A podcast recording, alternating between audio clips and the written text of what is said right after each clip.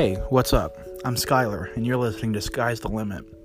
Uh, this is a podcast about video games and mental health and everything in between, so I hope you enjoy. Um, feel free to send in messages, and maybe we'll talk. Today on Sky's the Limit, we're going to be talking about Death Stranding, the new Kojima game, as well as Valve and what they've been doing with their Index virtual reality. Uh, going to be talking about Half Life just a little bit, and at the very end, we're going to be talking about the all digital Xbox. So, I recently picked up Death Stranding, which, if you don't know, it is a Hideo Kojima game, and it is his it's his first game uh, since breaking off from uh, whatever company he works he worked for. I forget. Um, but it's his first game from breaking off of that and uh, coming back from Metal Gear and of course Silent Hill PT. Um, the main character, his name's Sam Bridges. Uh, he's played by Norman Reedus, who also played the well in The Walking Dead, which is where I personally knew him from and he essentially goes across the country um, trying to reconnect uh, the UCA, which is the United Cities of America. And the game has this really cool um, sort of theme of reconnecting and bringing everyone together for better or worse. And I I'll try not to spoil anything because I, I actually haven't finished it yet. I'm about 20 hours in and chapter 3 I believe. Um and the thing about Death Stranding that you'll probably hear a lot of other people say is that it takes a little bit to sort of get acclimated to the the mechanics such as um, the walking and the cargo sort of management system as well as the more survival aspects, such as footwear and uh, how much you bring with you, etc., etc. Um, after you get acclimated to that, and after you get to about chapter three, you start getting these, uh, I guess, exoske- uh, exoskeletons. Excuse me, and they so far there's two of them. There's the speed skeleton, which obviously makes you faster, and the power skeleton, which ups your uh, cargo capacity as well as helps you walk faster with more, if that makes sense. So, say without a power skeleton, you will have 70, 80 uh, kilograms of cargo, and you'll barely be able to move uh, because of the weight.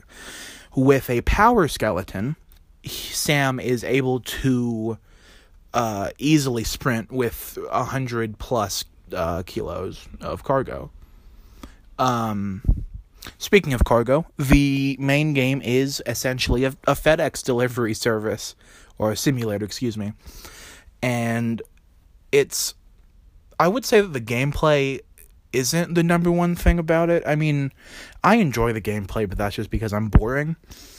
Um, the gameplay is mostly trying to traverse this uh, is expansive sort of wasteland, and you're trying to dodge BTs, which are beached things, um, which we'll get to in a little bit.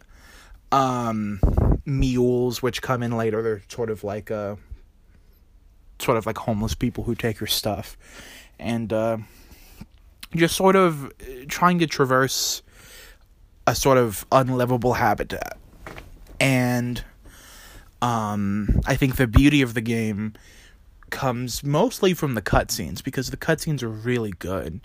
Um, especially if you have, say, a PlayStation uh, 4 Pro, um, then it's definitely like Netflix original quality um, uh, film, I guess. And um, that's what also a lot of people have been saying is, oh well, um, Kojima is more of a filmmaker. He's not really a game uh, designer, and I don't really think that. I don't think you can call it that. I think that he did something really interesting, and um, I think he's good at both. I think he's good at his um his filmmaking sort of stuff and his cinematics. And I also think that the gameplay is good. However, if you're looking for, you know, action packed uh, gameplay, then you just you will not find it here for the most part.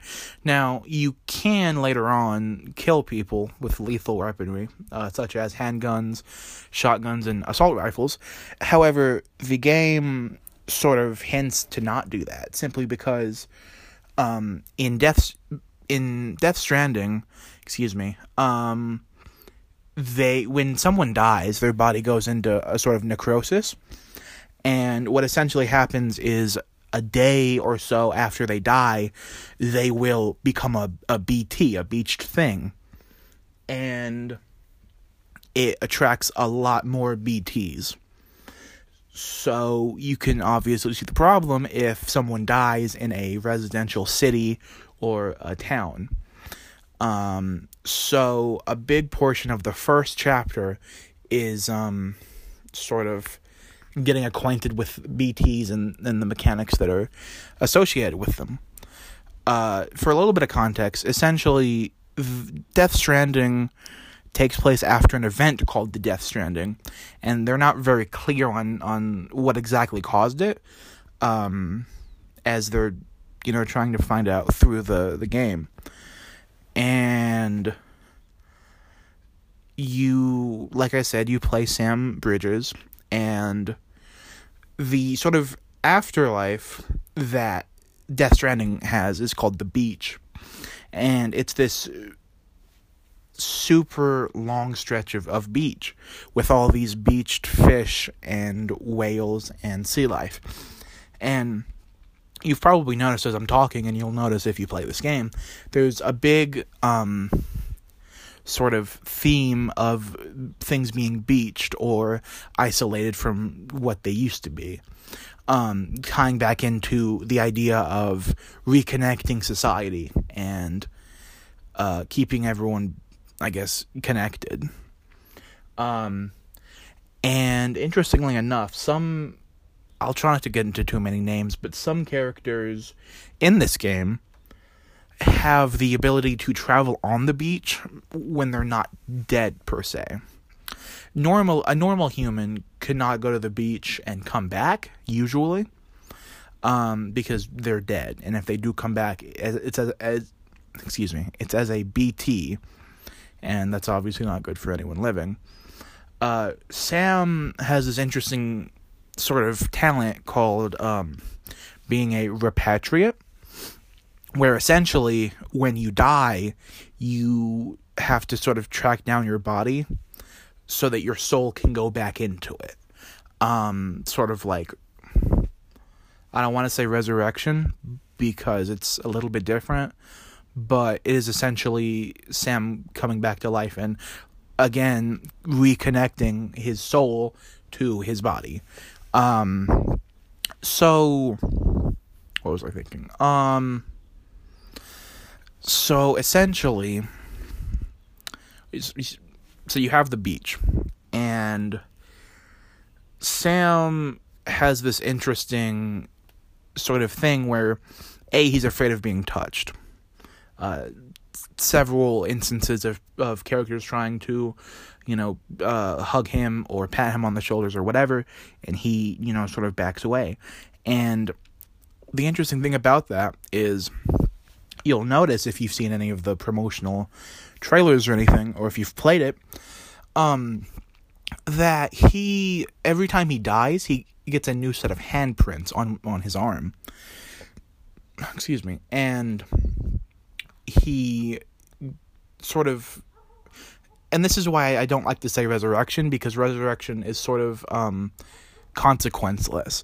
When you die in Death Stranding, the there are consequences, um, A, obviously Sam's appearance, but B, whenever a BT comes into contact with organic matter, aka humans, um, they cause they cause a void out, which is essentially an implosion. Um, and then there's a bunch of nonsense about antimatter that I'm not smart enough to understand, but essentially it implodes and causes this huge crater and essentially devastates life within like a hundred or so mile radius. It's kind of insane. Um, and so that's a big reason why um, uh, killing enemies are such a big thing is because if a BT were to touch that body, it would cause a void out, and if the the void out happened near any city, they would immediately be you know devastated. Um, but and essentially it's it's just an interesting you know kind of thing. Um and like i said i haven't completed it because i don't have i it takes a lot of time. I mean there are some missions where you'll cross thousands of meters and then have to go all the way back twice. And it's a lot if you don't like uh, fetch missions from you know RPGs or what have you, then you probably won't like Death Stranding because it's sort of a very large you know fetch fetch this and bring it to there, um, take something from there and bring it back. It's it's a lot of work. Um, but then again, if you like that kind of stuff and you and you like having to uh, to think of everything that you do, um, I think you'll enjoy it, and I personally enjoy it. But that's just me. Um, secondly, I I want to talk about the Valve Index uh, virtual reality headset, which isn't news per se, but I find it interesting. So Valve has released a or released a couple months ago, I think, a virtual reality headset called the Index. And what the Index is is a it's obviously a higher quality, you know, headset, but also it can track your finger finger uh, movements in the game. So, for example, uh, the controllers instead of you holding them in your hand, they strap around the back of your uh, around the back of your hand. So, when you can go to grab something like you would in real life, and you'll grab it in the game. Um, and on, excuse me, and only a few of the Steam virtual reality games have implemented this. Uh, because it, like I said, it's a bit newer and it does it is a bit more pricey. I believe it's one thousand dollars um, for a kit, the base kit, which comes with the headset, the two controllers, the thing you have to plug into your PC. I don't I don't know. I don't PC game. Um, but uh, it is kind of pricey, like I said, at a thousand dollars. But I don't think that for what you're getting, I don't think it's really bad. I mean, obviously, yeah, someone like me who only plays PlayStation 4 and can't even afford a decent gaming PC obviously isn't going to be getting it because I can't afford it. But the people who already enjoy VR have already been sort of accustomed to spending hundreds of dollars on these experiences they have. And i i think that virtual reality as a whole will expand and hopefully eventually go to like full body you know immersion. Um excuse me. But i this also leads me to my next point which is half-life alyx now, obviously, I don't play PC, so I didn't really play Half Life, but I've watched it extensively, and I, I love Half Life. Um, just as like a story and a, and a franchise. Um, so they Gabe announced um, Half Life Alyx, I think, at the last major gaming convention. The name uh, leaves me now because I don't have my notes open. But um, he announced it, and people are going crazy and it's not Half-Life 3, don't don't be confused, but I think that it is sort of the spiritual Half-Life 3 if that makes any sense. I think it's the closest to a Half-Life 3 we'll be getting anytime soon. Um also interestingly, uh, Half-Life Alyx as far as I'm aware is virtual reality only. So if you don't own a VR headset, probably the Index um, you just can't play this game, which I think is kind of just a bad practice because I don't like having to pay 60 70 dollars for a game and then have to drop more for the equipment to play the game um, when the experience is just the same without it. It's sort and I think that people have started to kind of be angry about that because like I said people who played the original Half-Life um Half-Life 2 chapter 1 and 2 um all those people who don't have VR are gonna be really mad because they can't play Alyx, which is, like I said, what I believe to be a spiritual su- su- successor. Excuse me. Um, and I mean, like, if I was, I would be upset because I think it's kind of a, a shitty thing for Valve to do in terms of, oh well, we're gonna make our game virtual reality exclusive. Um, and like PlayStation has done the same thing. Sony has done the same thing with PlayStation, and that angers me. But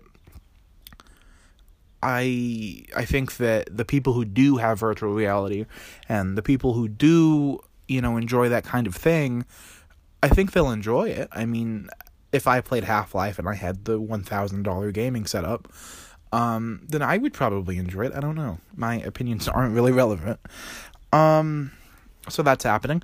As so I think this is actually sort of newsworthy or newer um, the all digital Xbox One S. This upsets me personally because I am a very strong believer in the old days of Xbox 360 and PlayStation 2 where you'd buy a game you'd be really excited to get home and play it and you just you pop it in and it and it works and you don't need and obviously it would update in the background but it's not something where you have to install it to play it. You can pop in the disc and day one play it all you want. Maybe not have online, but no, I don't really care about online, and a lot of other people don't. Um, and it just it angers me that we're going towards this um all digital gaming where if you don't have the fastest Wi-Fi or the fastest internet and then you're just going to be screwed. And I think that it's sort of unfair to those people who have these like hundred dollar, hundred, several hundred piece gaming collections of discs and cartridges and um, all that good stuff. And I, I just think that it hurts them because they've spent all this money on discs for their game systems and then they just fucking put it all digital and it's kind of shitty like i said but like and it doesn't even it looks weird because if you look at a picture it's like an xbox but if you just like photoshopped the uh, the disc out the disc tray out of it and so it's kind of goofy but like i said i just don't enjoy the um the idea of um all digital gaming because I like I said, I grew up with a PlayStation 2. I love the PlayStation 2. And I enjoyed being able to get a game, go home, and just play it and not have to wait three and a half hours to a day for it to install some update that gives your shoes more texture and gives you more hair follicles or whatever it does. Um, but that's just my personal take on it. And I get some people will like it, and I and I understand that. It's just I don't think it's for me personally.